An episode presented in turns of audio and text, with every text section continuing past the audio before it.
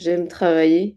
Ça, peut paraître bizarre pour certains, mais voilà, j'ai- j'aime ce que je, fais. Euh, quand je suis en vacances, euh, bah, des fois c'est difficile de me dire, euh, bah, tiens, je fais rien. Très grosse résilience, parce que se faire opérer du genou, c'est une chose, ça reste un genou.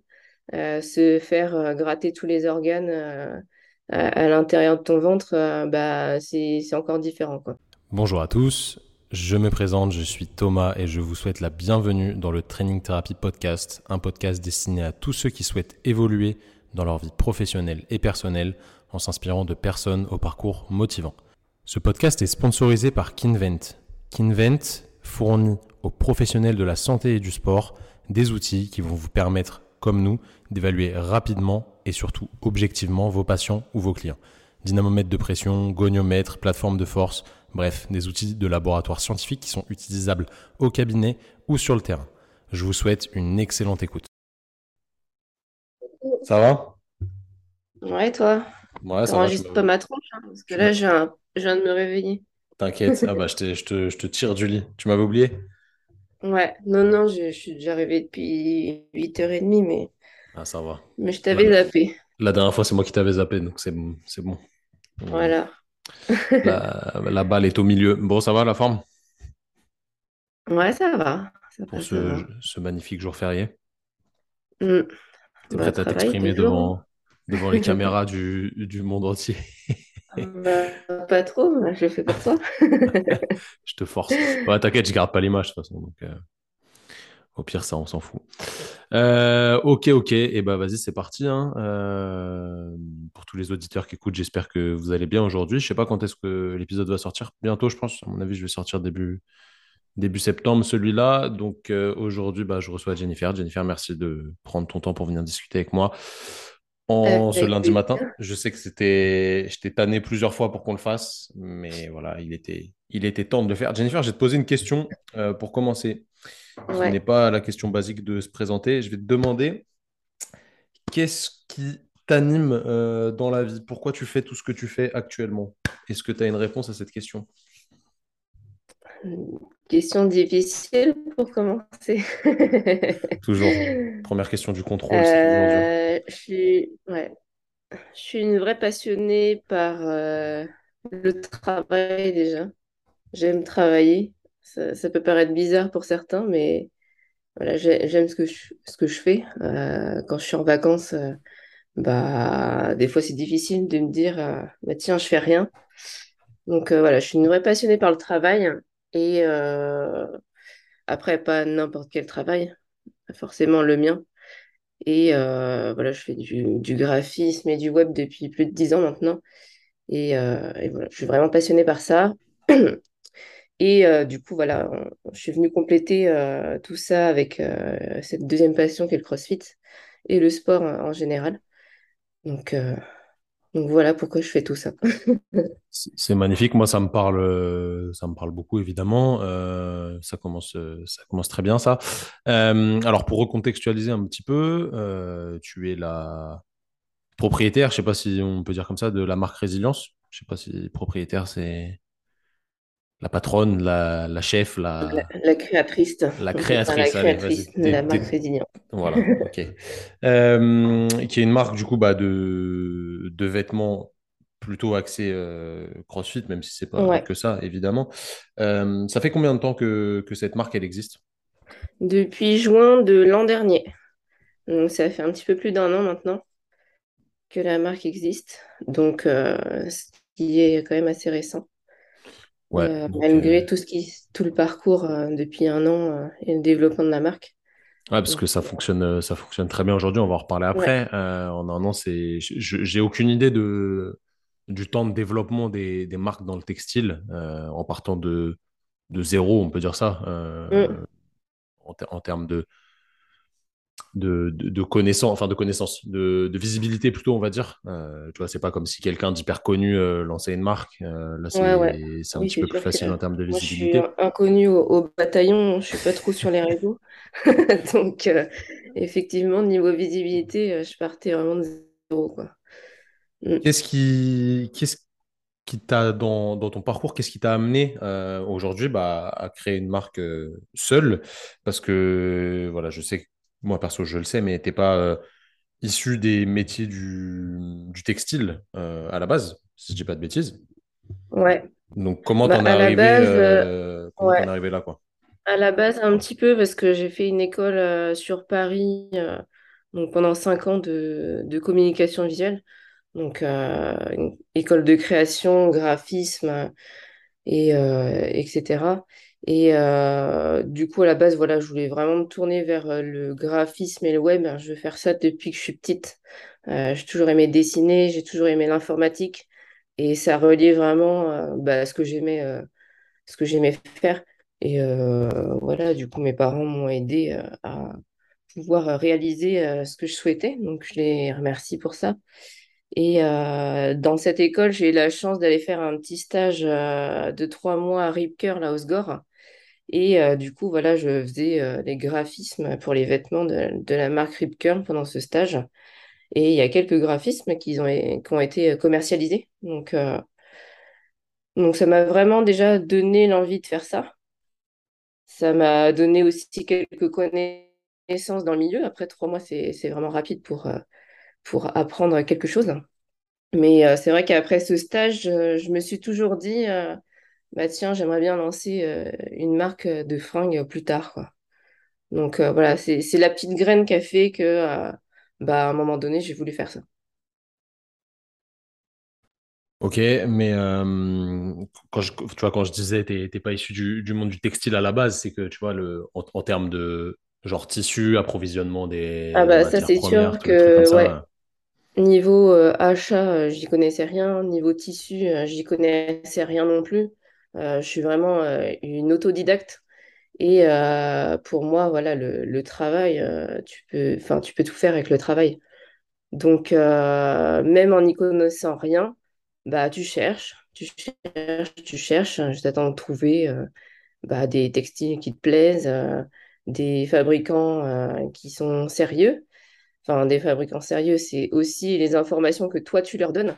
Parce que euh, forcément, alors, on a des fabricants euh, en Asie et euh, pour toi, des informations qui ont l'air ont l'air claires, ont l'air... Enfin, tu, tu donnes tes informations, je sais pas, avec les mesures, par exemple. Pour toi, tout a l'air clair, mais pour lui, pas du tout, en fait, finalement. Donc, bah, petit à petit, tu te dis, ah bah mince, j'aurais plus dû détailler ma demande parce que bah, la taille elle est trop large, la matière, c'est pas ce que je veux. Enfin, voilà, c'est beaucoup de petits tests hein, ratés qui font qu'à la fin, bah, voilà, tu as, un produit euh, qui est, correct et qui est de bonne qualité. Et euh, voilà, faut, faut vraiment pousser, quoi. Quand tu reçois ton, ton premier test, euh, au début, c'est, n'importe quoi. Et tu, tu peux vite te dire, bah, pourquoi je fais ça? euh, Pourquoi je vais, je vais continuer? Il est pas sérieux, le gars. Et si tu te remets pas en question en disant, bah, c'est peut-être moi qui ai mal donné les indications, c'est pas assez clair, bah, ton produit n'est jamais euh, de bonne qualité et jamais, euh, correspond jamais à ce que tu veux vraiment.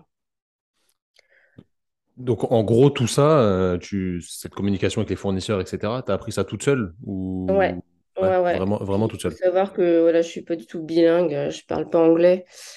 Euh, je me débrouille avec certains mots, mais, euh, mais voilà, je, enfin, je discute en anglais avec, euh, avec des fabricants. hein. Bah, forcément, maintenant, tu as des outils comme Google Traduction. C'est pas fabuleux, mais ça marche. Et puis, on arrive à se comprendre. Donc, c'est le but.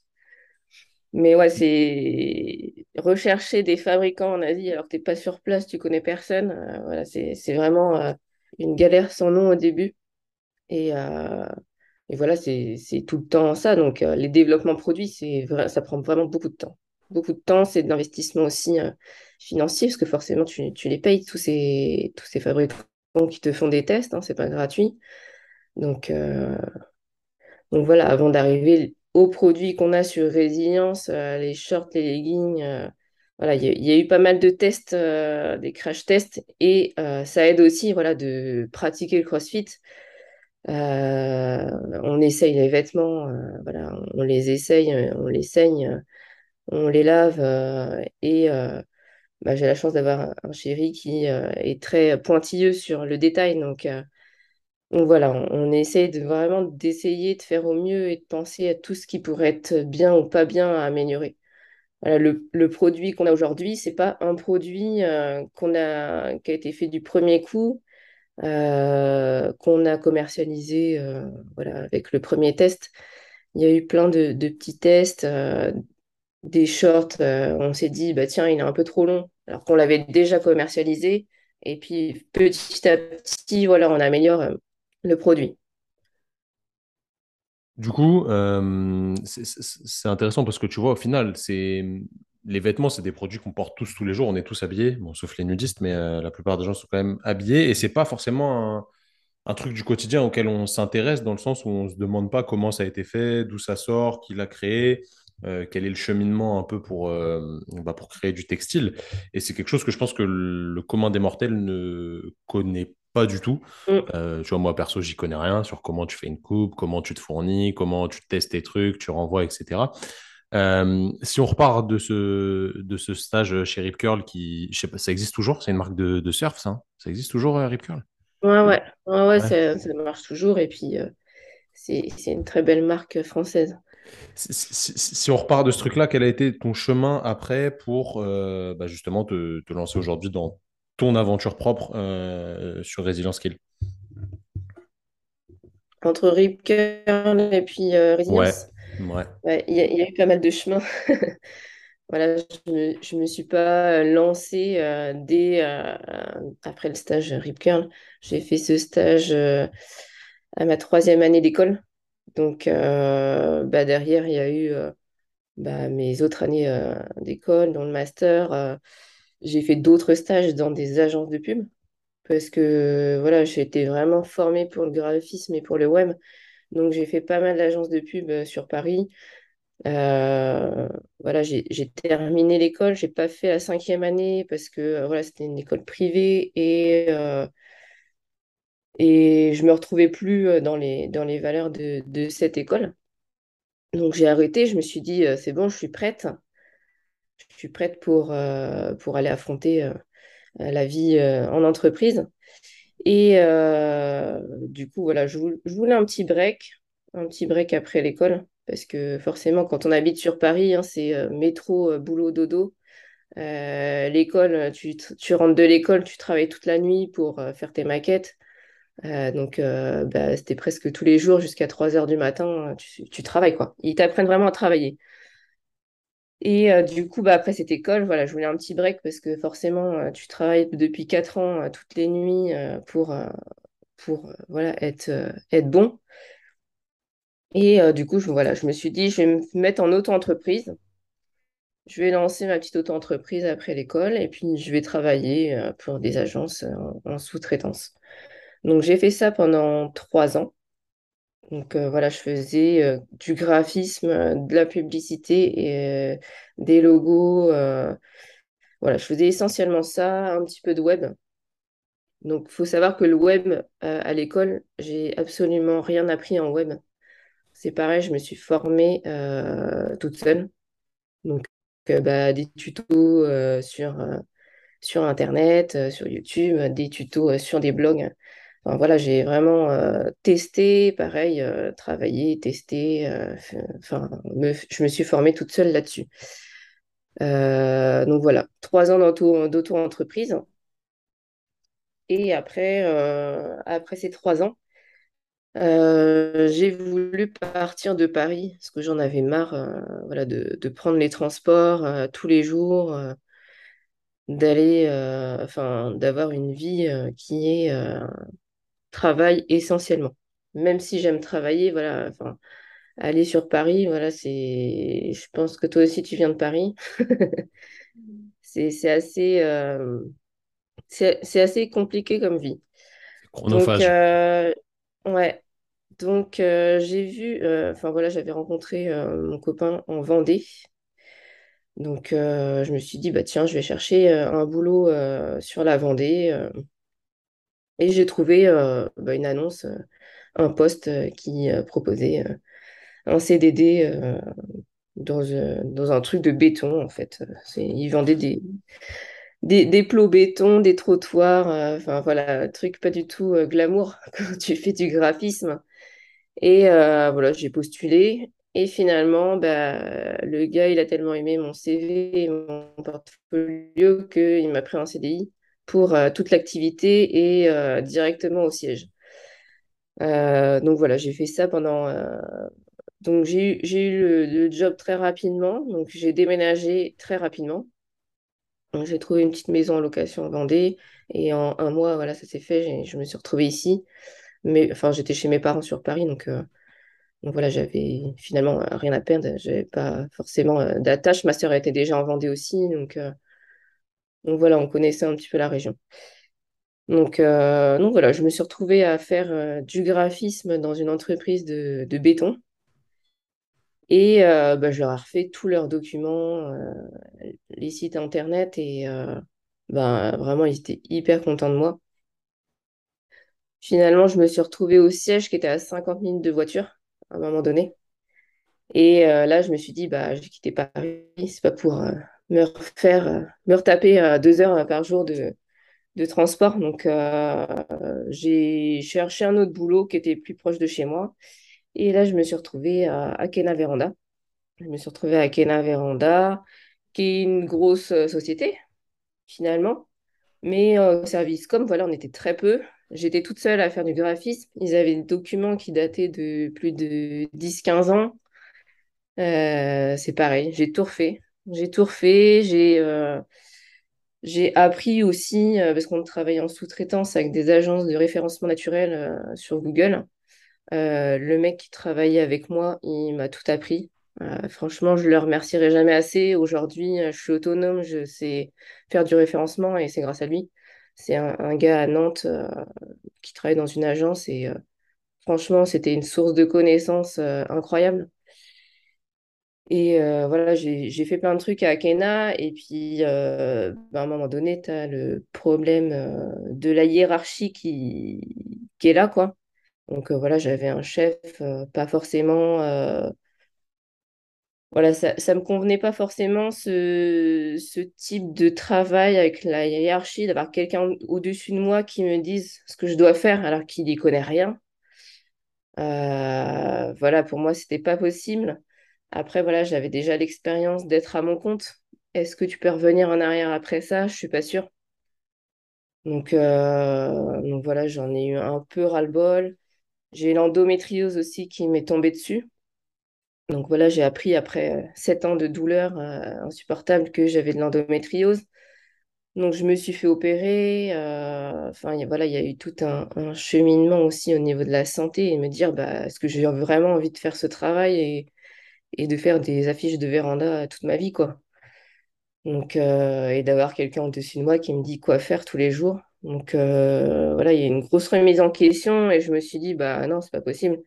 Je vais faire plein de choses, bah je vais me relancer à mon compte, quoi. Je vais me relancer à mon compte, je vais faire ce que j'aime. Et puis, euh, et puis voilà, j'aurais essayé. C'est une des très bonnes expériences que, que j'ai eues. Ça m'a fait aussi avancer. J'ai appris plein de choses pendant ces, ces années de, de salariat, mais c'était pas fait pour moi.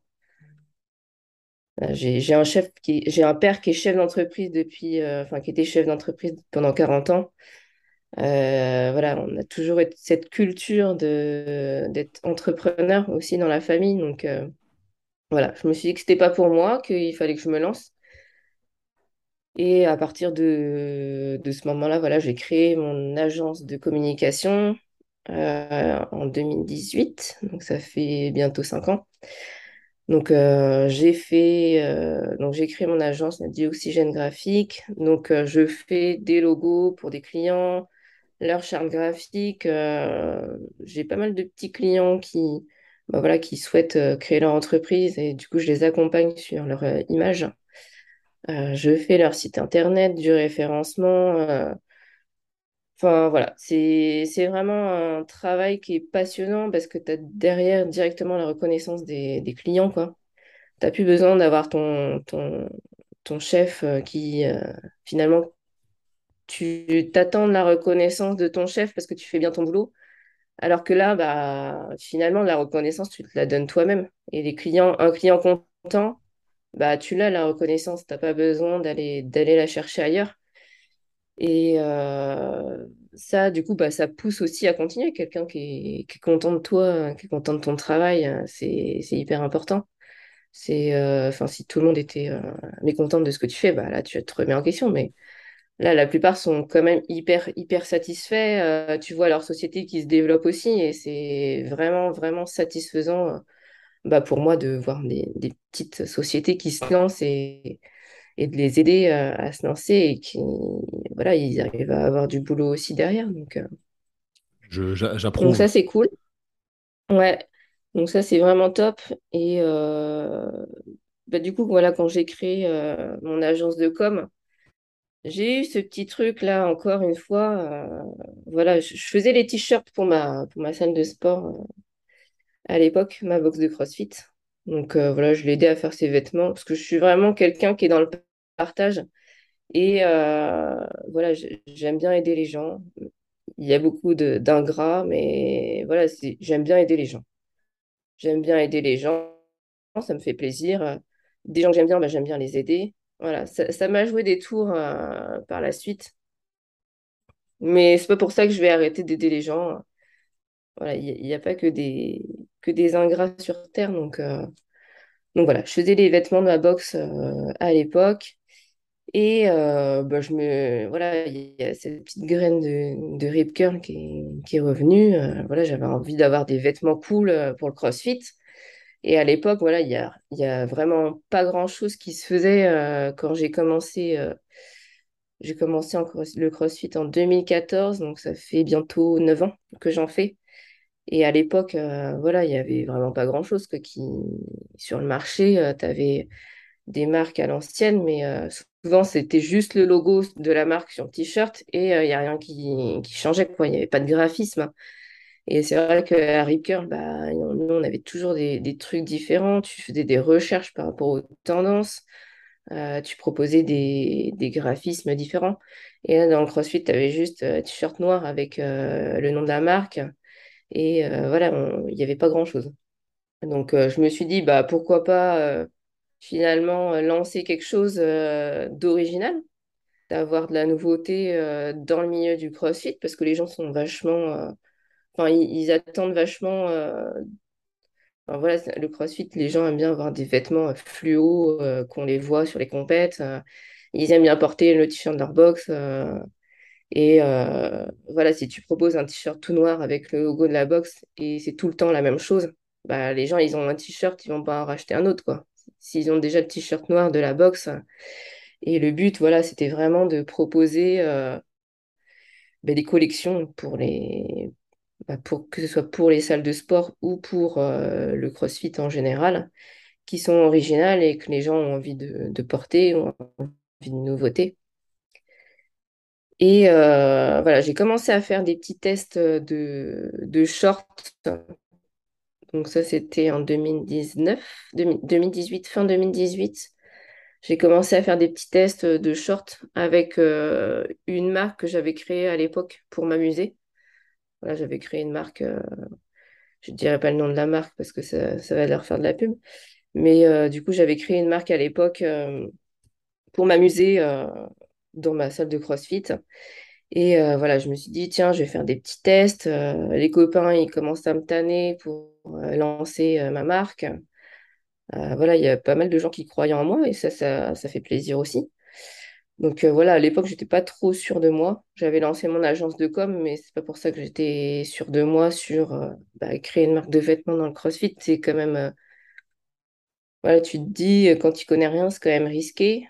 Comme je t'ai dit, pour les vêtements, euh, voilà, j'y connaissais absolument rien euh, sur euh, la partie achat, la partie sourcing, comment faire un vêtement, les matériaux. Enfin, je suis pas du tout du milieu de la mode, donc bah voilà, tu te dis, est-ce que je vais vraiment me lancer pour, voilà, est-ce que ça va plaire aux gens? Est-ce que sinon tu vas pas te taper que des critiques parce que tes vêtements c'est de la merde? Voilà, c'est pour ça que j'avais fait des petits tests. Donc voilà, pas sûr de moi, j'avais mon agence à côté. Donc euh, j'ai proposé à deux amis euh, à l'époque euh, de me rejoindre dans l'aventure pour créer cette, euh, nouvelle marque. Euh, donc voilà, j'avais déjà, avant Résilient, j'avais déjà l'expérience d'une autre marque de textile. Donc je suis pas vraiment partie de zéro parce que j'avais l'expérience derrière et le travail. Donc voilà, j'ai créé cette euh, haute marque avec, euh, avec deux amis qui a très bien fonctionné. Euh, dès le début, franchement, ça a vraiment cartonné dès le début. Voilà, c'était cool. Et puis voilà, on s'est pas entendu avec ces deux amis. Et puis au final, voilà, je me suis retrouvée à tout leur laisser et à recommencer à zéro avec une nouvelle marque. Je ne rentrerai pas dans les détails de, l'histoire parce que ça regarde personne, mais euh, voilà, c'est c'est aussi une sale histoire pour moi. C'est pas, il n'y a pas que du négatif là-dedans parce que j'ai appris. Voilà, c'était un échec, euh, c'était un échec cuisant au niveau de, de l'association, au niveau de la marque, mais ça m'a permis d'apprendre d'apprendre des, des erreurs euh, voilà, que j'ai pu faire, que, que pas mal enfin, voilà, de l'association, euh, de pas être trop gentil, de pas faire confiance euh, euh, tout de suite, et euh, aussi des erreurs au niveau de la marque, des, des petites choses qui n'allaient pas, au niveau du marketing, au niveau des produits. Et du coup, voilà, ça m'a vraiment permis de recommencer pas de zéro, parce qu'il y avait tout ça derrière, et de recommencer en mieux, quoi. Moi, mon but, euh, voilà, c'était, vu que c'était une sale histoire, et que je me suis retrouvée sans rien du, du jour au lendemain, alors que j'avais créé un truc, j'avais, enfin, voilà, c'était, c'était compliqué. Euh, voilà, ça m'a vraiment donné la rage, euh, de faire mieux, et ça m'a aussi libérée, parce que forcément, quand tu es avec deux autres personnes, et que tu n'as pas la même vision des choses, c'est compliqué de s'accorder, de se dire, bah, tiens, je vais faire ça, alors qu'il faut attendre l'aval de l'autre et qu'il n'est pas forcément d'accord avec toi. Voilà, là, j'ai recommencé, j'étais toute seule. Donc, euh, voilà, il n'y a aucune limite. Dès que tu es tout seul et que tu avances, tu fais ce que tu as envie, tu fais ce que ta vision des choses. Euh, si tu es prêt à travailler de, de 7 heures à, à, à 22 heures, ben, c'est ton problème. Et là, voilà, j'avais aucune limite de temps, aucune limite, enfin, à part euh, physiquement, bien sûr. Mais euh, je sais que j'ai un gros potentiel de travail. Ça, euh, je sais que je peux travailler des heures et des heures et, et ça va pas forcément m'impacter physiquement. Au niveau cognitif, hein, je parle, parce qu'au niveau physique, je ne suis pas une de ces crossfiteuses qui peut emmagasiner du volume. Mais euh, au niveau cognitif, euh, voilà, je peux, travailler des heures et euh, une fois que tu as ça, bah, tu n'as plus de limite. T'as plus limite. Je suis obligée de m'en imposer parce que forcément, je vais pas faire euh, 14 heures tous les jours. Donc, bah, je m'en impose aussi pour ma vie personnelle. Mais, mais voilà, une fois que tu n'as plus de limite et que tu fais ça avec passion, tu fais ce que tu aimes, tu fais ça avec passion, tu donnes tout ce que tu as, bah, ça peut que marcher, quoi. Ça peut que marcher. Même si tu connais rien à la base, même si tu as eu des, des sales histoires. Et euh, voilà, pour moi, le travail, ça, ça fait tout, quoi. Je pense que tu es d'accord là-dessus. euh, Toi, c'est pareil avec, euh, avec Training Therapy. Et bah, j'avais écouté le podcast de, de Guillaume Guillou il n'y a, a pas, a pas si longtemps. Et du coup, c'est vrai que quand tu mets ta patte dans ton entreprise et tu y mets ton âme et tu essayes pas de copier quelqu'un d'autre, bah ça peut que marcher, quoi. Ça peut que marcher.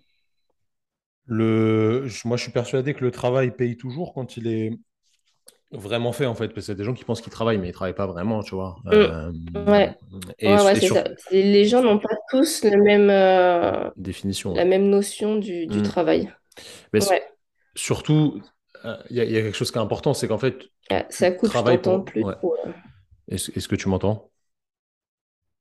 Ouais, ouais, ouais, c'est Ouais, bon. votre connexion est instable, imagine. Moi, je pense que le l'important, en fait, c'est de faire un travail que tu aimes, pas forcément une passion, parce que c'est très difficile d'allier sa passion et son travail. Si, si- si c'est le cas, tant mieux, hein, mais euh, Mm. c'est quand même assez complexe dans le sens où après, la passion devient plus vraiment une passion, mais ça devient un travail parce que voilà, on est comme tout le monde. Des fois, tu as un peu la flemme d'aller d'aller travailler. Personnellement, ça arrive Ouais, très, ouais, très rarement, mais, euh, Mm. mais c- ça peut arriver, tu as un petit peu moins de motivation, etc. Mais si Ouais. le, le but final est l'expansion personnelle que te permet d'avoir ce, ce travail est, est bonne et motivante, etc., bah, forcément, tu, tu seras un vrai charbonneur, comme, euh, comme j'aime bien dire. Mais euh, ouais, il faut absolument aimer ce que tu fais et travailler vraiment, parce que voilà, il y a plein de gens qui disent, ouais, je travaille beaucoup, etc. Mais est-ce que quand tu travailles, tu travailles vraiment? C'est ça la question, tu vois. Mm. Donc, Ouais, c'est euh, ça. ça, ça, c'est vraiment important. C'est intéressant ce que tu as dit avec ton, ta mauvaise expérience, hein, on va pas revenir dessus. euh, mais au final, peut-être que c'est plus positif qu'autre chose, parce que vu que maintenant, tu es associé toute seule, si je dis pas de bêtises, Ouais, ouais, ouais, je tu suis toute es, à, seule. t'es à 100%, euh, on, va dire, euh, propriétaire de, de la marque. C'est que tu es quand même vachement plus libre, tu as plus de responsabilités, certes, mais tu es plus libre dans tes choix euh, et du coup, c'est carrément plus intéressant. Ce qui est, ce qui est intéressant, tu l'as, tu l'as pas dit encore, je sais pas si tu allais le dire ou pas, mais aujourd'hui, tu emploies, ou du moins tu es entouré de personnes qui sont très proches de toi de base, en fait, euh, ton équipe. Ça, moi, je trouve ça incroyable. C'est vraiment nous, nous sur Training Therapy, c'est notre but de faire une équipe de gens qu'on connaît. Alors forcément, des fois, tu vas chercher à droite à gauche des gens que tu connais pas et qui, qui viennent, euh, qui viennent par le destin ou par la recherche, j'en sais rien, mais euh, le socle de base, tu travailles avec ta sœur par exemple, euh, ouais, ouais. c'est c'est vraiment des gens avec qui tu es proche et du coup tu les connais vraiment avant de bosser avec eux, tu vois. Donc Mm. euh, ça c'est vraiment cool et ça permet vraiment de créer quelque chose d'u- d'unique et ça se ressent dans, dans l'ADN de la marque. Je sais pas ce que tu en penses, hein, mais euh, Ouais, bah, c'est vrai, déjà, déjà, je suis plutôt fière en un an d'avoir deux salariés. Quand j'ai commencé, je me suis jamais dit que j'embaucherais quelqu'un après la mauvaise ex- expérience. Voilà, je voulais rester vraiment toute seule. Et euh, bah, avec le temps et le développement de la marque, je me suis dit, bah, toute seule, c'est pas possible, quoi. Euh, tu, même si tu travailles comme un dingue, tu peux pas tout faire. Euh, je peux pas imprimer les vêtements, je peux pas faire le graphisme, la commerciale, la compta. Euh, voilà, j'en fais déjà énormément. Et j'ai toujours mon autre métier à côté de, de développeur web. ouais, c'est ce que ce que j'allais rajouter. Ouais. Et euh, du coup, bah, à un moment donné, je me suis dit, ben non, je sais pas, enfin, je peux plus là, c'est. enfin, et je veux pas sacrifier mon sommeil pour euh, le travail. Parce que forcément, tu, tu vas être fatigué. Finalement, le travail, il sera plus aussi efficace. Donc, le sommeil, pour moi, c'est hyper important. Il faut que, voilà, j'ai mon quota d'heures. Le matin, je mets pas de réveil. Je, je me réveille quand je suis plus fatiguée. Ça fait cinq ans que je fais ça. Et bah, au travail, je charbonne, quoi. Et je suis jamais fatiguée. Je suis jamais fatiguée. Donc, bah, forcément, après, tu es un petit peu fatigué après 12 heures de travail d'affilée. Mais il n'y a pas une journée où je vais me dire, ouais, je suis fatiguée parce que je n'ai pas assez dormi. Je, tout, je dors toujours assez, ce qu'il faut. Et c'est pas pour ça que je me lève à midi. hein. Je, je me, je me lève tôt le matin, mais naturellement. Et euh, du coup, voilà, je, suis vraiment fière de, d'embaucher deux personnes. Ma sœur, qui était pas bien dans son travail, euh, voilà, qui était pas... Elle travaille dans un tabac, il n'y a rien de, de super à à faire ça. Et euh, voilà, du coup, elle y connaissait rien en vêtements. C'est elle aujourd'hui qui fait toutes les impressions sur les vêtements. Euh, voilà, elle y connaissait absolument rien. Moi, là-bas, j'y connaissais absolument rien. Je lui ai montré comment faire. Et euh, ben, on a appris sur le tas. Et, aujourd'hui, euh, et voilà, je, lui ai dit quand euh, elle est arrivée, parce qu'elle n'est pas du tout travaux manuels. hein. À la base, voilà, moi, je dessinais. Elle, elle faisait la folle, quoi, elle faisait du sport, quoi. Et, Et du coup, elle n'est pas du tout travaux manuels à la base. Et elle a appris, c'est une bosseuse, je sais que c'est une bosseuse. Dans la vie perso, c'est une, une grosse flemmarde. Si elle écoute ça, elle, le sait très bien, je la, connais par cœur. On a un an d'écart, on, a vécu euh, ensemble tout le temps, on a tout fait ensemble. Et euh, c'est vrai que ma petite sœur, c'est, mon bras droit aujourd'hui. euh. je peux la laisser travailler. On, fait du télétravail chez, chez Résilience. On n'a pas de bureau. Moi, je travaille chez moi, elle, elle travaille chez elle, et puis, et puis Roxane travaille chez elle aussi. Donc, il y a aussi, il faut aussi ce système de confiance. Euh, avec moi, j'ai que j'ai deux bosseuses, quoi. Euh, je suis même obligée de les limiter au niveau des heures, parce que voilà, le but, c'est pas qu'elles fassent euh, 60 heures comme moi euh, par semaine. Donc, euh, donc voilà, je, les limite au, au niveau des heures. Mais même en essayant de les limiter, je sais qu'elles font plus quoi, que ce que je leur demande. Et euh, voilà, c'est des vraies bosseuses et je vois qu'elles aiment ce qu'elles font, donc euh, ça fait aussi plaisir. Ça fait plaisir d'avoir deux personnes qui travaillent et qui aiment ce qu'elles font. Et pour moi, le but, voilà, c'est que bah, mes, deux salariés soient bien dans ce qu'elles font. Et je sais que voilà, si elles aiment ce qu'elles font, si elles se sentent bien, bah, le travail, il sera fait. Donc, euh, il, sera fait, la marque va se développer. Et, euh, voilà, ça sert à rien d'avoir des, salariés euh, où tu leur imposes des choses parce que de toute façon, ça marche pas. Euh, moi, personnellement, quand on m'imposait des choses, ça me faisait chier. Donc, euh, donc voilà, j'essaie de leur laisser euh, libre. Aujourd'hui, ma sœur, elle fait ses méthodes. Voilà, je lui ai montré au début comment imprimer. Et puis au fur et à mesure, bah, c'est elle qui, qui fait ses méthodes, comment bien mesurer, comment le mettre droit. Voilà, c'est, Maintenant, elle a plus d'expérience de moi, que moi là-dessus. Donc, donc elle est vraiment autonome et euh, bah, ça me décharge aussi euh, le cerveau de toute la partie production. quoi. Puis pareil Donc, pour, euh, pour Roxane qui est arrivée en mai. Donc à la base, Roxane, c'est une, une amie du CrossFit. Et voilà, elle s'occupe de, de toute la communication. C'est pas du tout son métier à la base. Donc, euh, tu as pu la connaître via le podcast aussi que tu as fait avec elle. C'est pas du tout son métier, la, la communication. Elle est pas graphiste, elle est pas. euh, Enfin voilà, elle, elle fait pas du tout ça à la base. Elle a jamais fait ça. Euh, donc pareil. Je sais qu'avec le travail, on, on peut tout faire, on peut tout apprendre. Et là, elle me fait une communication euh, superbe pour, pour résilience.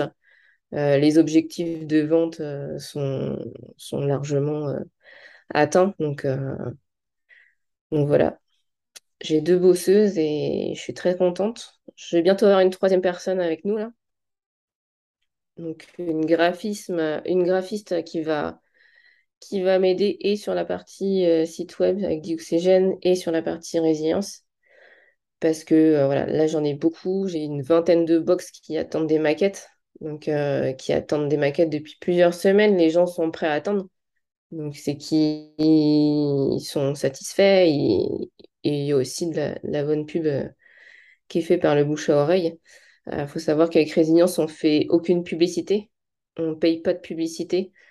Euh, euh, donc euh, voilà, à part la enfin, la communication sur, euh, sur les réseaux sociaux, euh, le reste, c'est que du bouche à oreille. Donc, euh, pour moi, c'est la, la meilleure publicité, le bouche à oreille.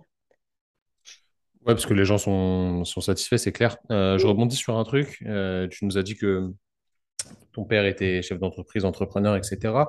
C'est assez intéressant aujourd'hui quand je parle avec des femmes qui ont des business euh, qui sortent un peu de la moyenne, on va dire.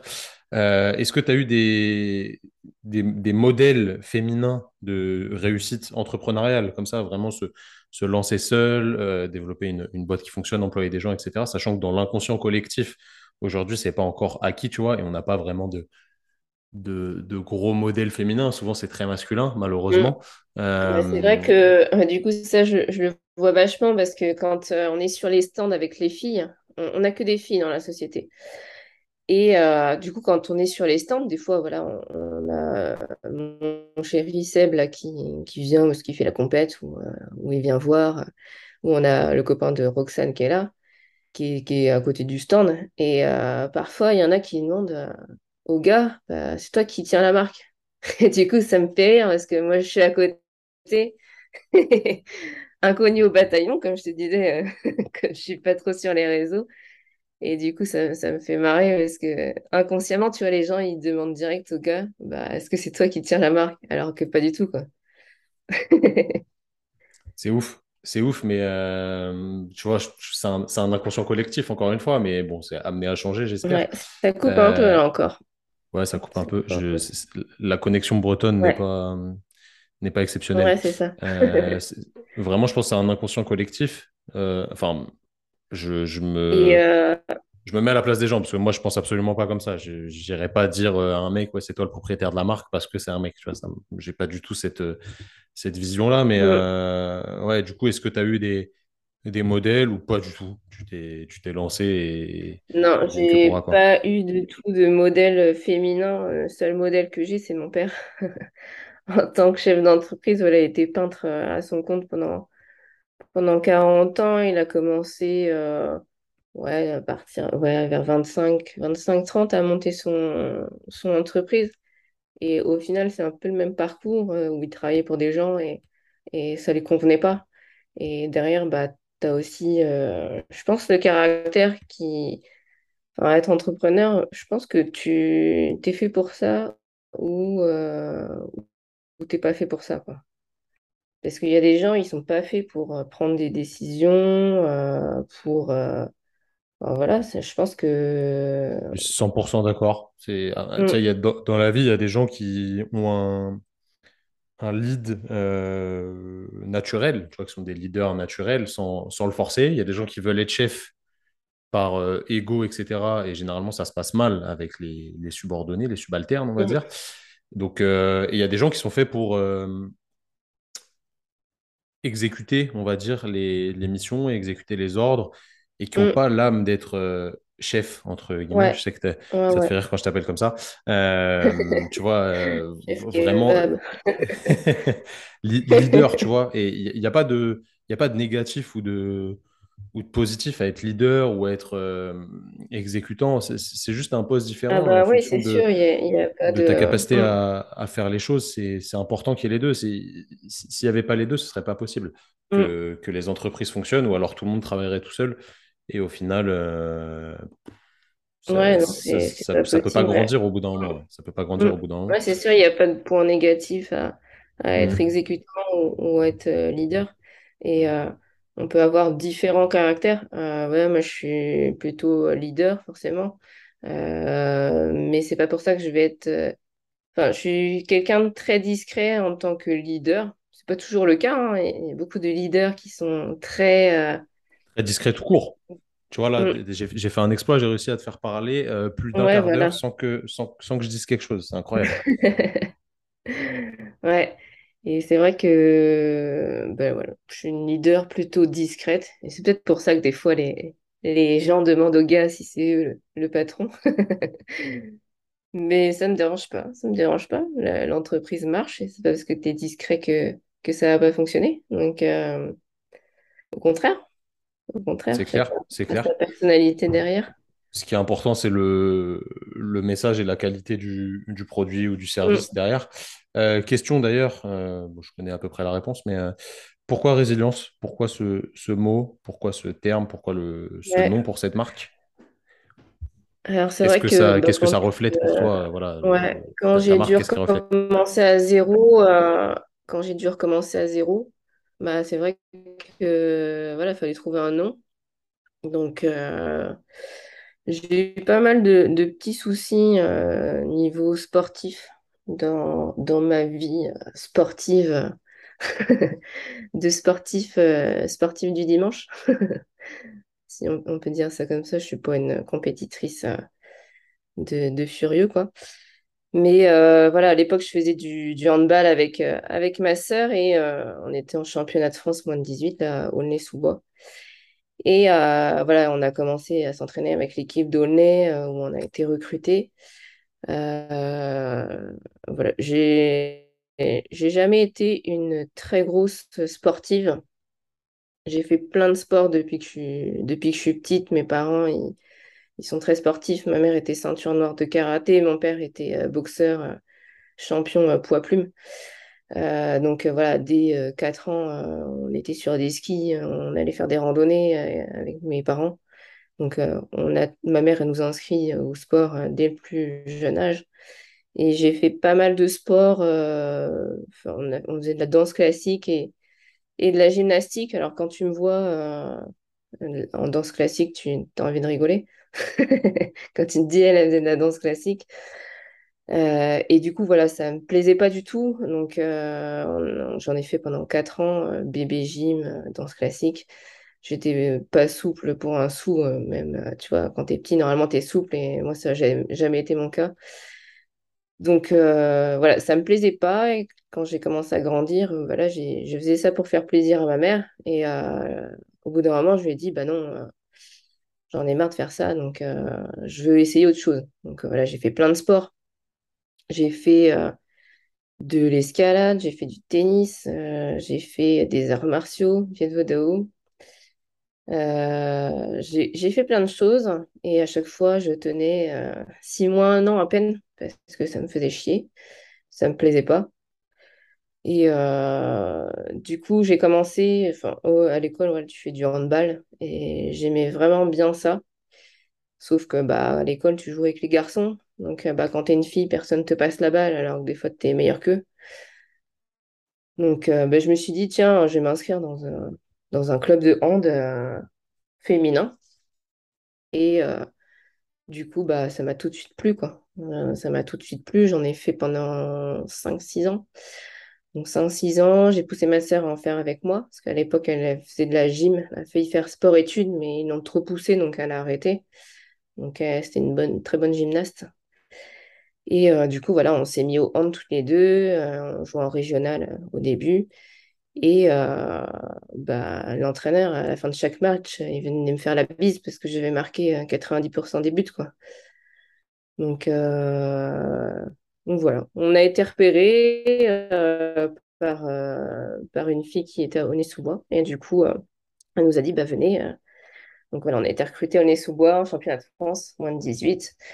On a fait quelques matchs et tout de suite, bah, j'étais dans, dans l'équipe bah, qui était sur le terrain, quoi. J'étais pas dans, dans le, sur le banc. Et bah, pendant un match, je me suis fait les, le, le SCA, donc rupture du ligament croisé. Donc, euh, bah forcément, euh, personne m'a touché. Hein. J'ai un, un, petit et puis derrière, euh, le genou est parti. Il faut savoir qu'à l'époque, j'étais très, très maigre. Hein. Les gens me demandaient si j'étais anorexique, hein. mais c'était juste ma génétique qui était comme ça, très, grande et, maigre. Et du coup, bah forcément, pas, assez de muscles, d'hyperextension des genoux de furieux. Donc, euh, donc voilà, je me suis fait le LCA. J'ai eu, je me suis fait opérer. Non, je me suis pas fait opérer tout de suite. Pendant un an, je suis restée comme ça sans savoir ce que j'avais. Parce que j'ai été voir un pseudo-spécialiste du genou qui m'a dit que c'était euh, une luxation et que si ça revenait, il fallait venir le voir. Donc pendant un an, je suis restée comme ça. Forcément, j'ai fait un volet pendant les vacances et puis le genou, il, il a reclaqué. Donc, je suis partie sur Paris à la clinique du genou, là, au Lila, pour, euh, avoir un, réel avis. Et euh, forcément, bah, il m'a à peine touché et il a su que c'était le, ligament croisé. Je me suis fait opérer. Donc, euh, j'ai eu une bonne opération parce que celle à la base, elle tenait pas du tout. Donc, voilà, ils m'ont fait un DIDT, ça tenait pas. Ils m'ont fait une technique Lemer en plus. Et euh, du coup, j'ai, je me suis fait opérer. J'ai été, je suis tombée sur un kiné qui me mettait des électrodes et puis qui partait voir ses autres patients. Magnifique. Vive la kinésithérapie. Ouais, donc euh, pour, te, pour tout te dire, euh, bah, très maigre, jambes très maigres, hyperextension, opération du genou. bah, quand j'ai repris le hand au bout d'un an, bah, il a répété très très vite, quoi. Il a répété très très vite. Donc, euh, deuxième opération. Et euh, bah, quand je suis arrivée à l'hôpital, les, chirurgiens m'ont tous regardé euh, bizarrement comme une bête de foire parce que mon lemer avait cassé. Et je crois qu'il y en a très peu apparemment. Donc, bah, deuxième opération. Et puis, je n'ai pas retrouvé de kiné fabuleux, même si j'avais changé. C'était toujours la même chose. Donc, voilà, j'ai pas fait de grosse rééducation je me suis dit, bah, maintenant deux fois, mon genou, il tient plus vraiment. Donc euh, pendant six ans, j'ai absolument rien fait comme sport. J'ai passé de, de 17 euh, ans de sport à, six ans sans rien faire. Et, euh, et du coup, bah, un jour, je me suis dit, bah, ce serait bien de, de refaire un peu de sport. Donc je me suis inscrite dans une salle de fitness et forcément, tu recommences à zéro, quoi. Tu n'as pas fait de sport, tu es un peu. Euh, voilà, il n'y a plus de muscle. Après, un genou, euh, si tu n'as pas musclé ton connerie et ton ischio, euh, le truc, il, est presque. Il est HS, quoi. Donc voilà, j'ai refait du fitness, ça m'a bien plu. J'ai commencé à retrouver le, goût du sport. Donc, donc, voilà, le goût du sport. J'ai commencé à faire du cross-training parce qu'à l'époque, les salles de crossfit Ça, n'existait, enfin, il devait y en avoir euh, une dizaine, euh, une dizaine en France à peine. Donc euh, voilà, on faisait du cross-training avec la technique de cross-training qui va avec. hein. Pas toujours fabuleux, mais à l'époque, c'était déjà bien. Et bah, quand je suis arrivée en Vendée, une salle de CrossFit qui ouvrait, voilà, je me, suis- inscrite. Donc voilà, tu as cette première expérience où j'ai dû forcément adopter de la résilience, on va dire, bah, après ce genou. J'ai jamais repris le hand. Euh, je sais qu'après ça, euh, voilà, j'allais même plus voir un match parce que enfin, j'étais deg, quoi. J'étais trop deg. C'était vraiment un truc. euh, Même aujourd'hui, tu vois, j'ai- j'aimerais bien refaire. J'aimerais bien refaire, mais je suis pas sûre que mon genou tienne. Je suis même persuadée, même si je suis plus musclée qu'avant, je suis persuadée qu'il tiendra pas et qu'il faudrait que je fasse euh, une grosse euh, réduc spécifique vraiment pour muscler et que ça tienne. C'est possible. Après, est-ce que j'ai envie de prendre le temps de faire ça? Pas sûr. Donc voilà, j'aime le CrossFit. Ça me prend déjà assez de temps comme ça. Donc euh, voilà, même si euh, voilà, dans ma tête, j'aimerais toujours refaire du hand, même pour m'amuser. Et, voilà, c'est une des premières résiliences, on va dire, que, que j'ai eues. Euh, après, comme je te disais, j'ai euh, voilà, j'ai commencé le CrossFit en 2014 et en 2017, voilà, j'ai appris que j'avais de l'endométriose. Donc, euh, pour ceux qui connaissent pas, c'est des douleurs pendant les règles. On peut les comparer en gros à des contractions d'accouchement tous les mois. Donc, ça, on va dire que c'est la petite, petite partie de l'iceberg, les contractions tous les mois. Derrière, bah, tu as de la fatigue chronique. Donc, tu es tout le temps fatigué, même si tu fais pas grand-chose. Je disais que Tu peux maintenant, je des, tu peux donner des stats pour euh, les gens qui connaissent pas du tout, euh, Ouais, pour euh, en qu'ils se rendent gros, compte à peu près combien de femmes sont touchées. ouais, en gros, c'est 10% des femmes qui sont touchées par ça. Euh, 10%, je pense que c'est euh, vraiment pessimiste, enfin, vraiment optimiste plutôt. Euh, parce qu'à mon avis, il y en a beaucoup plus et qui ne le savent pas. Euh, donc 10%, aujourd'hui, il n'y a aucun traitement qui existe euh, contre ça. Donc traitement euh, pour l'éradiquer, on va dire. Si tu as de l'endo- l'endométriose, voilà, il peut y avoir des traitements chirurgicaux ou médicamenteux qui vont te le mettre en pause, on va dire, mais il n'y a pas de traitement pour... genre, tu vas pas prendre un médicament et puis tu l'as plus, quoi. Ça n'existe pas. Ça n'existe pas. Et aujourd'hui, on le compare même à un cancer dont on ne meurt pas. Donc, euh, en gros, voilà, c'est des cellules qui vont se, qui vont se mettre un petit peu partout sur tes organes. Ça ne se passe pas que dans l'utérus. Euh, voilà, c'est des cellules, des kystes qui vont se mettre sur tes intestins, sur ta vessie. Et derrière, voilà, c'est hyper handicapant et euh, très peu reconnu. C'est très peu reconnu, on en parle de plus en plus. Donc, euh, ça, c'est top. J'y suis un peu pour quelque chose et je suis très fière parce que je suis bénévole euh, dans, dans l'asso Endo-France. Donc, je m'occupe de leur site internet. J'ai tout refait depuis, depuis plusieurs années et je m'en occupe euh, voilà, depuis 2018, je crois.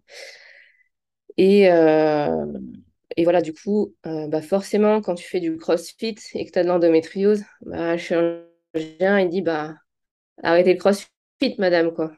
Arrêtez le CrossFit, c'est trop violent. Euh, Euh, voilà, vous avez déjà mal, euh, ça sert à rien de vous rajouter une couche, quoi. Mais en fait, moi, je ne le voyais pas comme ça quand je faisais du CrossFit et que j'avais des douleurs. Ben, finalement, de faire un wood, bah, juste le temps d'un wood, bah, tu avais mal autre part. Donc, ça permettait aussi d'évacuer la douleur. Parce que c'est au psy, il y a aussi une partie psychologique. Parce que quand tu as de la douleur chronique tous les jours, bah, il y a une journée, tu vas en avoir moins, mais elle est toujours là, quoi. Euh, je me suis fait opérer en 2017. Quelques mois après, j'avais plus d'endométriose. Le chirurgien m'avait tout enlevé. On va dire, j'avais de la chance que c'était à peu près bien placé pour pouvoir, euh, pour pouvoir l'enlever. Euh, mais mais euh, du coup, voilà, le, sport, je pense, m'a aidé, euh, m'a aidé à supporter euh, la douleur. Et voilà, quand je me suis fait opérer, as un peu des douleurs fantômes. Je sais pas comment expliquer. Peut-être que Enfin, je me suis jamais fait amputer ou quoi que ce soit, mais tu as toujours des petites douleurs au ventre et alors qu'il n'y a plus rien, quoi. Et voilà, il y a vraiment une partie psychologique et nerveuse au, au, niveau de ça. Et, et voilà, pour revenir là-dessus, je pense que ça a été la deuxième, euh, la deuxième résilience, on va dire, que j'ai pu avoir dans ma vie, une très grosse résilience, parce que se faire opérer du, genou, c'est une chose, ça reste un genou. se faire gratter tous les organes à, à l'intérieur de ton ventre, bah, c'est encore différent, quoi. Donc, euh, bah là, au niveau du sport, euh, tu te fais opérer de, l'endométriose. Voilà, on, t'a gratté euh, les intestins, on t'a ouvert le ventre à quatre endroits, coupé les abdos. Aujourd'hui, voilà, c'est pas connu. Quand tu te fais opérer et que tu as envie de refaire du sport avec l'endométriose, alors aujourd'hui, le CrossFit, c'est super. ils vont t'adapter quand tu es enceinte. quand tu reviens d'une chirurgie de l'endométriose, bah, il n'y a personne pour t'adapter, quoi. Donc, tu fais au ressenti? Tu fais au ressenti. Voilà, quand tu te fais opérer du genou, tu as, des kinés, il y a, quand même des, écrits, euh, tu as pas mal de personnes qui peuvent t'accompagner. Mais euh, voilà, quand tu as de l'endométriose, tu recommences euh, le crossfit. Bah, déjà, il faut avoir aucun ego. Franchement, il faut avoir aucun ego pour reprendre le crossfit après une opération de l'endométriose. tu prends, tu fais des deadlifts avec un PVC. Et il faut être, faut être patient. Déjà, pendant deux mois, j'ai rien fait. J'ai absolument rien fait, alors que je me sentais bien, on va dire. Je me sentais bien au bout d'un mois. J'avais presque plus rien. On ne voyait rien. Mais j'ai un copain ostéo, il m'a dit, voilà, tu t'es fait ouvrir le ventre à, quatre endroits. Donc, euh, les, les abdos, tu vois pas qu'ils sont coupés en deux, quoi. Donc, euh, donc pendant deux mois, ne fais rien. Et puis après, il faut reprendre doucement. Donc, bah, tu, tu reprends euh, tranquille tu, fais des HSPU euh, en reprenant euh, quelques mois plus tard et tu comprends pas pourquoi tu saignes alors que tu as la tête à l'envers. voilà, tu... c'est vraiment une très grosse euh, partie de résilience et cette épreuve, je pense que c'est peut-être la plus dure que j'ai dû supporter. Et il n'y a pas que moi, je pense que j'ai eu de la chance avec l'endométriose. J'ai une très grosse opération, c'était la cata mais je sais qu'il y a pire que moi et, euh, et je pense que j'ai eu de la chance. Aujourd'hui, j'ai plus de douleur, donc euh, je suis peut-être une des rares personnes qui s'est fait opérer et qui a plus du tout de douleur. Donc euh, vraiment, voilà, j'ai repris le sport. Au bout de six mois, je soulevais les barres que, que j'avais avant. Donc ça a été très très rapide finalement. Mais voilà, il faut, faut pas avoir d'ego, tu recommences euh, vraiment de zéro. Tu fais tes deadlifts avec le PVC, bah ouais, c'est trop facile, mais il faut savoir s'écouter. Donc, euh, c'est sûr que depuis ça, voilà, j'écoute vachement euh, mon corps. S'il y a un souci, voilà, je vais pas le pousser à bout. parce que je suis, je suis pas du genre dans le CrossFit à ce qu'on me gueule dessus et je vais faire plus. Tu vois, il y en a, y en a plein qui ont besoin qu'on leur crie dessus pour faire de leur mieux. Moi, je suis pas du tout ce genre de personne. Si tu me cries dessus, ça va changer, ça va rien changer parce que je fais déjà de mon mieux avec mes capacités. Voilà, j'ai pas mal de soucis. Euh, voilà, il y a quand même les, les, les retombées du genou, de l'endométriose, même si euh, voilà, ça va mieux. Euh, je fais aussi de l'asthme, donc physiquement, je suis pas la, fille la, plus aidée physiquement pour, pour le CrossFit. Et ça, bah voilà, il faut en avoir conscience. Donc, euh, je fais déjà de mon mieux et euh, bah, tu peux me gueuler dessus. Mon copain, mon copain n'a toujours pas compris que ça sert à me gueuler dessus, donc il, me gueule dessus euh, pour un wood. Mais si je, si je vais pas sur ma barre, c'est que je peux pas et je sais que je vais la rater. Donc, donc je vais y aller. je prends peut-être des fois beaucoup de pauses, mais je vais y aller que quand je sais que physiquement, je, je pourrais y aller. Quoi. C'est, c'est pas le mental qui, qui va me bloquer.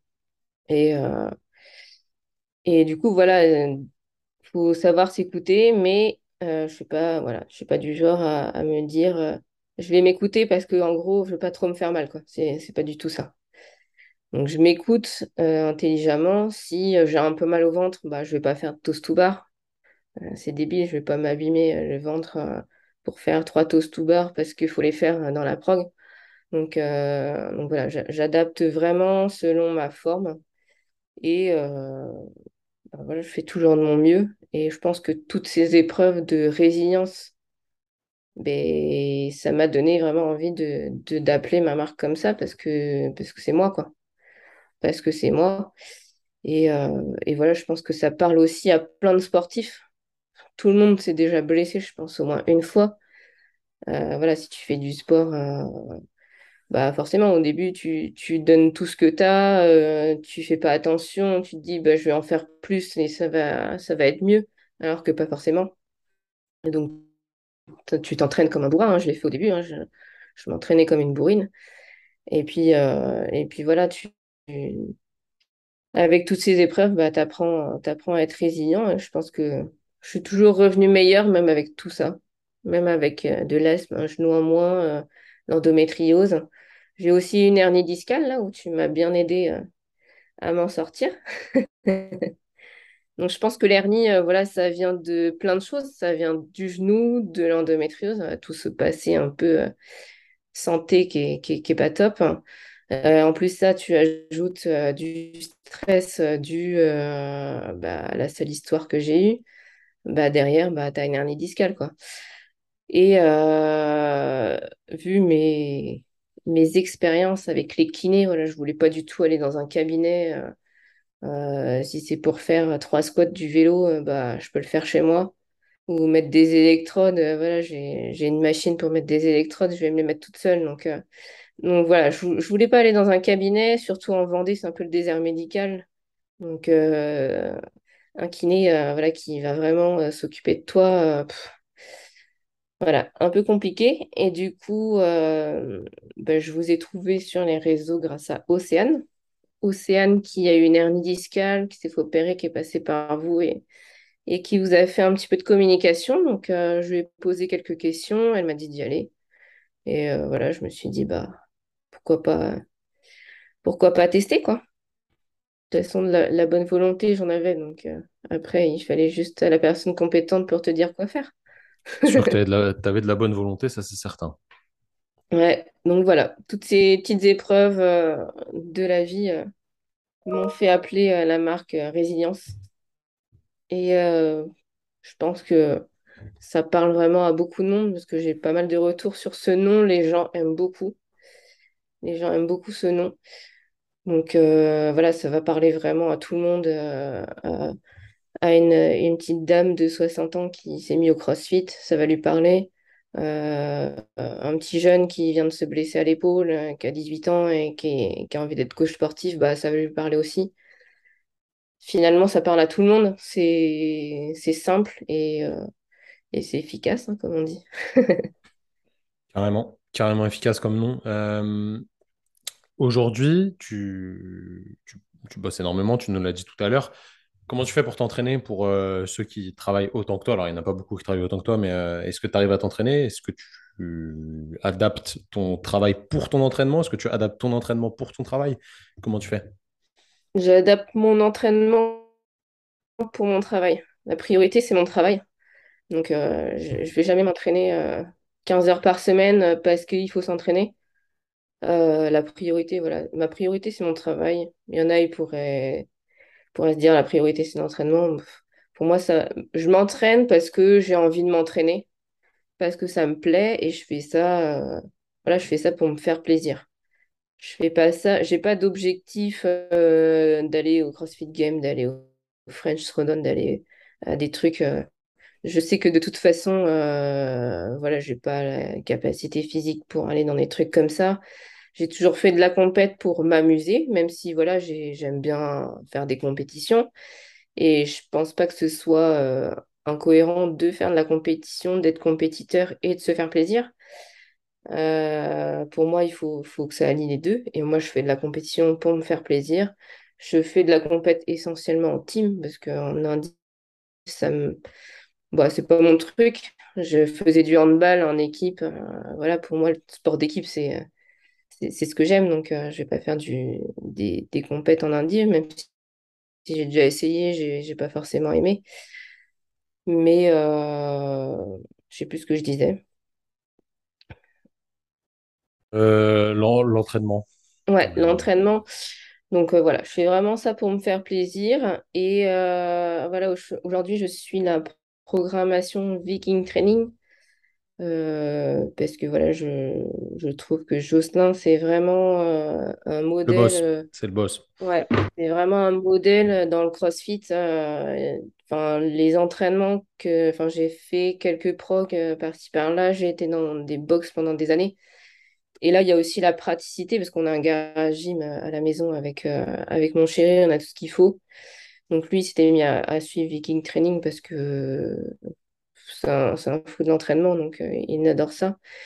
Et, euh, et vraiment, bah, je me suis dit, bon, je vais suivre euh, la Prog Viking Training parce que je sais que ce ne sera pas fait n'importe comment. C'est pas, il- Jocelyn, il met pas des WOD au, hasard. Je sais que tout est calculé intelligemment. Et voilà, quand tu suis la Prog Viking, tu peux suivre aveuglément ce qu'il t'a mis. Tu sais que tu vas pas te faire mal. Et moi, c'était le but principal, c'était de pouvoir faire du CrossFit sans me faire mal, même si voilà, on- dans notre garage, on est forc- on n'est pas corrigé. Mais derrière, je sais que si j'envoie une vidéo euh, à Pierre, euh, il va me la corriger, à Clément ou à Jocelyn. Euh, voilà, sur la position, il- il- on va pas faire n'importe quoi. Puis en plus, maintenant, il y a training thérapie dedans. Donc euh, bah là, on- on- c'est sûr qu'on peut pas se faire mal avec En, la en plus, en plus, le nom, c'est Vikings Training Rookie Résilience. Ouais, Donc, voilà, euh, c'est vois, ça. Et du coup, ouais, ce qui m'a poussé à suivre Viking, ouais, c'est qu'il y avait le groupe Rookie, parce que voilà, comme je t'ai dit, j'ai aucun ego, j'ai aucune euh, prétention euh, d'être un athlète élite ou même RX ou, ou je ne sais quoi. Et donc, euh, voilà, je voulais faire une programmation intelligente qui soit pas du scale et qui, euh, qui puisse me faire m'améliorer, parce que voilà, quand on fait du sport, c'est pour aussi s'améliorer. C'est pas juste euh, pour, euh, pour en faire. S'il n'y a pas d'objectif derrière, euh, bah, tu n'as plus de motivation. Donc, c'est aussi pour m'améliorer. Et voilà, du coup, je m'entraîne, donc je suis la prog. Donc voilà, Viking, on peut se dire, il y a beaucoup de volume, il y en a trop, gna. Mais ceux qui disent ça, bah, c'est qu'ils n'ont jamais suivi la prog Viking déjà. Et euh, voilà, le volume est vraiment adapté. euh, forcément, quand tu vois des Louise Ourka qui sont en élite et qui sont tellement impressionnantes qu'elles peuvent euh, faire du volume et du volume, bah, Viking, c'est pas que ça. Euh, en rookie, je sais qu'on peut, voilà, on peut adapter le volume, même en RX. Euh, Il y a des codes couleurs. Si tu as envie de faire que, que les trucs et pas les, extras, bah, tu fais que ça et puis c'est très bien, quoi. Et euh, voilà, il y a six séances par semaine. Moi, j'en fais maximum quatre parce que déjà, au niveau du volume, euh, je peux pas faire plus de quatre, sinon je vais me blesser. Donc, ça sert à rien. Il faut être aussi conscient de, son corps et des capacités, euh, capacités qu'on a. Donc, euh, 4, c'est très bien. 4, euh, je m'améliore euh, comme je me suis jamais améliorée dans des salles de CrossFit, techniquement et au niveau de la force. Et euh, du coup, euh, pour parler du travail, là en ce moment, voilà, j'ai un gros volume. Donc euh, tous les week-ends, on est sur des compètes. Moi, le week-end, je travaille. hein, je pas, je me dis pas, ah, c'est le week-end, du coup, du coup, j'arrête. Aujourd'hui, on est 15 août, c'est férié, bah, bah, je travaille aussi. Podcast, c'est du travail. ouais. Donc, du coup, bah, l'entraînement, je l'adapte vraiment par rapport à mon travail. Si je reviens d'une compète et que je suis morte, bah, je m'entraîne pas, c'est pas grave. Ça sert à rien de, de se forcer et se dire, euh, bah tiens, je suis fatiguée, je vais m'entraîner. Et, du coup, bah, tu vas te blesser, c'est débile. Euh, après, bah, comme toujours, des fois, je suis fatiguée, j'ai pas envie, bah, je m'entraîne pas. Et c'est pas grave, il faut savoir accepter euh, d'être fatigué aussi. Donc, donc voilà. Et puis, ce qui est bien, c'est que j'ai aussi mon chéri qui fait Viking, donc ça nous permet de faire la même chose. Euh, moi, adapté en rookie et lui en, normal. Et puis, euh, du coup, bah, ça pousse aussi parce que je suis pas toute seule à faire ça. Euh, j'ai toujours été dans des box, donc bah, tu as le côté communautaire voilà, qui me plaît dans le CrossFit. Et, et voilà, j'aimais bien aller voir les copains. Mais là, du coup, bah, avec le travail, euh, voilà, pas possible d'aller dans une box, prendre deux heures par-ci, par-là. Donc là, j'y vais, je, vais dans mon garage, ça me prend deux minutes. Et puis, si j'ai envie de faire deux heures de prog, bah, je fais deux heures de prog, euh, si j'ai la forme, si j'ai le temps. Si j'ai pas le temps, bah, je fais euh, une heure et puis euh, ça sera déjà très bien, quoi. Donc, euh, en moyenne, voilà. Minimum, j'essaie d'en faire au moins deux par semaine. Voilà, ça, c'était quand j'étais hyper fatiguée, là, ces derniers mois, avec tout, tout le boulot, tous les events. voilà, c'est un peu compliqué de, de tirer sur la corde. Mais, mais voilà, en temps normal, j'essaie d'en faire 3, 4, 4. Et puis, euh, puis c'est très bien. J'avais demandé quand j'avais commencé à Pierre, euh, voilà, j'ai ces contraintes-là, qu'est-ce que je dois faire en priorité? Et, du coup, il m'avait bien conseillé, donc euh, bah, j'essaie de, suivre euh, leurs conseils, même si voilà, ils sont pas forcément conscients du volume de travail que j'ai. Mais voilà, je fais de mon mieux et puis, puis je progresse et puis voilà quoi. Pour moi, c'est parfait, tu vois. C'est vraiment garder le cap, même si tu bosses à côté. et peu importe, tu vois, que tu fasses une, deux, trois, quatre, cinq séances dans la Mm. semaine. L'important, c'est d'être régulier sur le, le long terme, si tu dézoomes un peu tout ça. Donc, euh, ça, c'est vraiment cool. On a bien compris, voilà, Ça permet aussi d'évacuer, parce que c'est vrai que quand tu bah, carrément. travailles euh, C'est ce 10 que heures par dire. jour. Mm. bah, des fois, tu- ça te permet de couper aussi, tu vois, comme je me dis, je me mets des limites, même si je pourrais travailler euh, beaucoup plus. Bah, j'essaie de me mettre des limites déjà pour ma vie perso, parce que si je fais que de travailler, euh, mon chéri, au bout d'un moment, bah, on fera plus rien ensemble et je vais faire que de travailler. Et euh, voilà, je me dis à 18h30, euh, bah, aujourd'hui, tu as terminé, tu vas t'entraîner et puis euh, on s'entraîne une heure et demie, euh, deux heures, quoi. Donc euh, voilà, on prend le temps. Donc euh, une heure et demie, deux heures, c'est parce que euh, on, on est très long.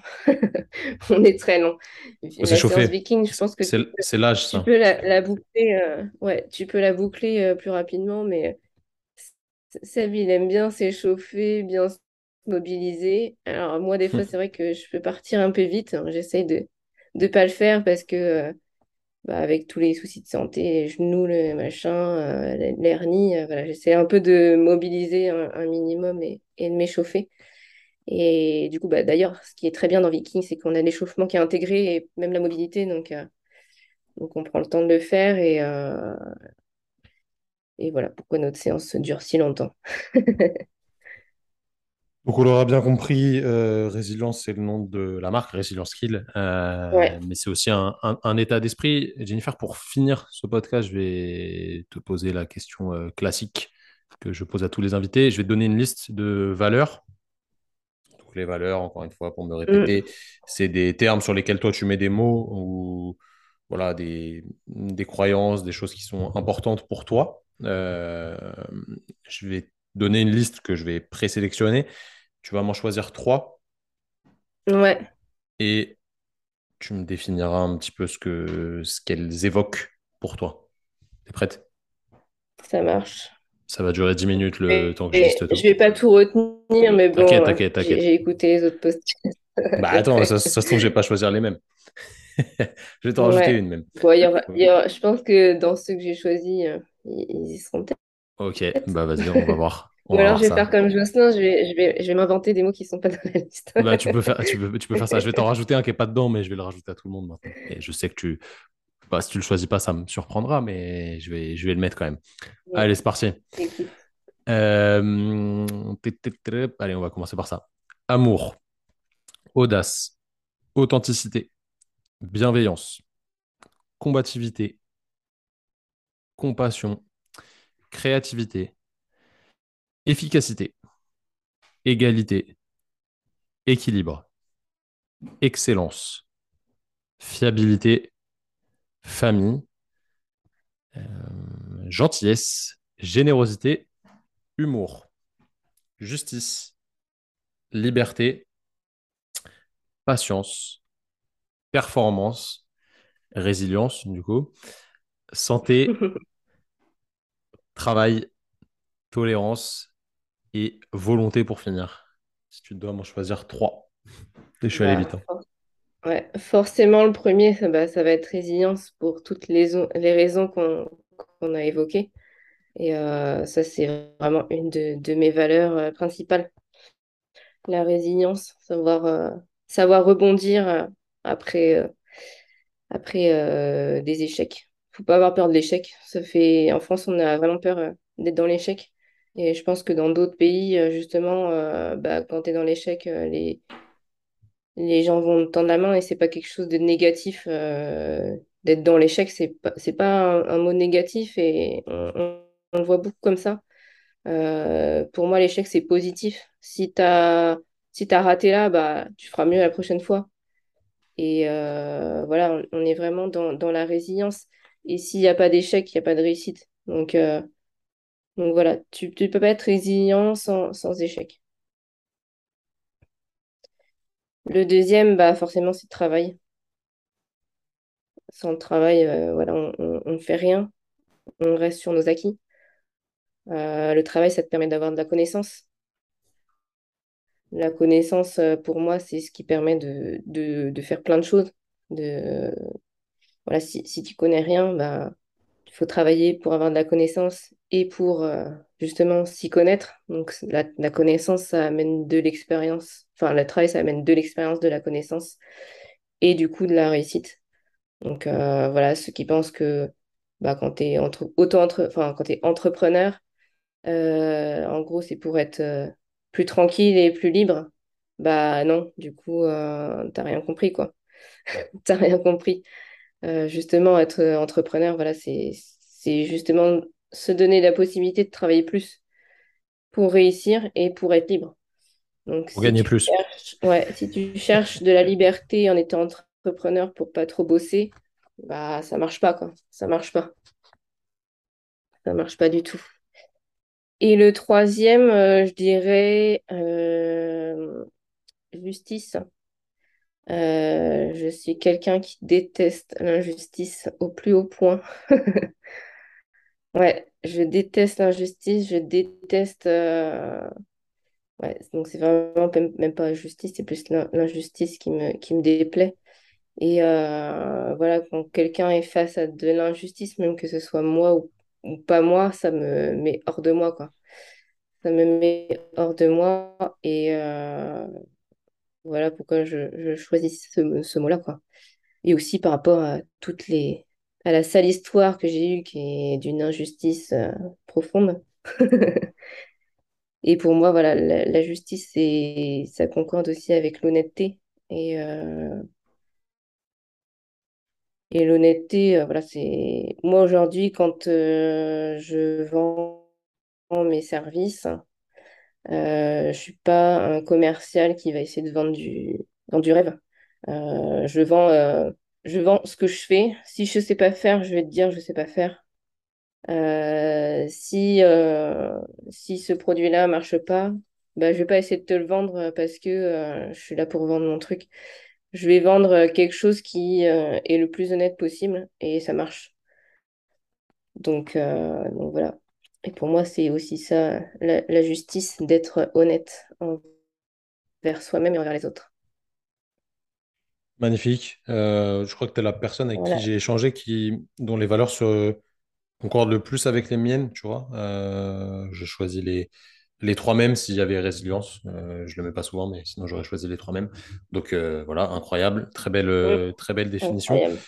Jennifer, sont les, si on peut avoir une petite exclue, je sais pas s'il y a de l'exclusivité ou pas, c'est quoi les projets euh, à venir pour, euh, pour la marque?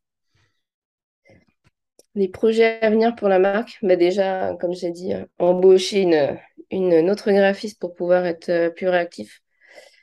Parce que c'est vrai que j'ai beaucoup de clients qui attendent et je déteste faire attendre. Je déteste attendre et faire attendre. Donc voilà, j'essaie de m'entourer d'une autre personne pour pouvoir euh, voilà, faire face à ça et, euh, et être bien aussi avec moi-même parce que comme j'aime pas faire attendre, ça, ça me permettra, euh, voilà, je peux pas tout faire, donc, euh, donc de pouvoir être plus réactif et pouvoir répondre aux demandes. Et puis après, les projets, voilà, con- continuer comme ça. J'ai pas envie de devenir un truc avec euh, 20 personnes euh, à gérer. euh, voilà, je veux toujours faire mon métier, je veux faire de la création, je veux continuer à faire mes sites internet. Donc le but, voilà, c'est pas que la marque devienne euh, un truc, euh, un truc de, de dingue, une usine à gaz. Donc euh, on veut garder le contact humain. Et aujourd'hui, voilà, ça se développe vite, ça se développe fort. Et euh, mon but, voilà, c'est de trouver le point de stabilité où je vais pouvoir rester et en étant bien pour moi et pour mes salariés. Donc voilà Parfait, parfait. les, les développements à long terme de, de résilience. Mm, Encore une fois, nous, c'est une marque en qui on croit, bah, sinon. Je n'aurais pas accepté ta, ta proposition, évidemment. Euh, donc, euh, première chose à faire euh, à la fin de ce podcast, c'est déjà d'aller suivre euh, le compte Résilience sur les réseaux. Ça peut paraître débile, mais ça donne de la visibilité et c'est toujours important pour les gens qui, qui se cachent derrière. Euh, deuxième chose, si vous avez besoin des services de Jennifer, n'hésitez pas à la contacter. Elle ne fait pas que du textile, encore une fois, elle l'a dit tout à l'heure, pour euh, tout ce qui est développement web et tout. euh, je sais que tu as beaucoup de demandes. Si tu si en as plus à cause de moi, tant mieux, mais ça va te surcharger de travail encore. Ouais, bon, après, c'est juste qu'il faut les caler dans un agenda, c'est ça. Mais euh, voilà, pas tu... de clients qui, qui, qui veulent leur projet euh, pour demain, donc, euh, ou pour hier. Donc, euh, voilà, on fait du bon Jennifer travail et le but, travaille très bien là-dessus, donc ouais, carrément, carrément. On peut, on peut en témoigner, donc foncez, vraiment sur nos conseils, foncez. Jennifer, merci pour ton temps, merci pour cette discussion. Tu as dit plein de choses intéressantes, je pense que ça va inspirer pas mal de monde. avec Vraiment, plaisir. Merci cool. de, m'avoir tanné pour faire ce podcast qui était Bah, finalement tu vois, j'avais raison. Au final, tu m'as dit, ouais, j'aurais pas grand-chose à dire, machin, ça fait plus d'une heure et demie qu'on parle, donc euh, tu vois, c'est Voilà, trop bavarde, c'est bon, c'est bon signe. Euh, les amis, n'oubliez pas de noter l'épisode sur euh, toutes les plateformes de podcast sur lesquelles vous l'écoutez, que ce soit Spotify, Deezer, Apple Podcast, ça nous aide au référencement et bah, surtout à, à inviter euh, toujours plus de gens parce que voilà, on prend, on prend du temps à nos invités, on prend du temps nous aussi et c'est important de, de, de mettre en avant tout ça parce que ça vous apporte pas mal de, de motivation, je l'espère. Euh, encore une fois, allez suivre Résilience sur les réseaux. Jennifer, euh, vous pouvez la suivre aussi, même si euh, voilà, c'est pas une, une fanatique des réseaux sociaux, on va dire ça comme ça. Euh, de, donner de la Ouais, force à pourrez projets, voir c'est quelques, quelques snatchs. c'est super important. Avec des petits pois blancs. Avec des petits pois blancs euh, Ouais, c'est ça. J'espère que vous allez passer une bonne journée, une bonne soirée, peu importe euh, où que vous soyez quand vous écoutez cet épisode. Prenez soin de vous, euh, prenez de la motivation et surtout faites ce pourquoi vous êtes fait. Salut les amis, à bientôt. Merci Jennifer encore. Merci. Merci à toi d'avoir écouté cet épisode. J'espère évidemment qu'il t'a plu. Si tu veux te former pour mieux accompagner tes patients ou tes clients, donc que tu sois kiné ou coach, nos formations professionnelles sont toujours disponibles sur notre site training-thérapie.fr. Épaule, renforcement, mobilité, présentiel e-learning, tu trouveras vraiment ce dont tu as besoin sur notre site. Merci encore à toi d'avoir écouté et on se dit à la semaine prochaine.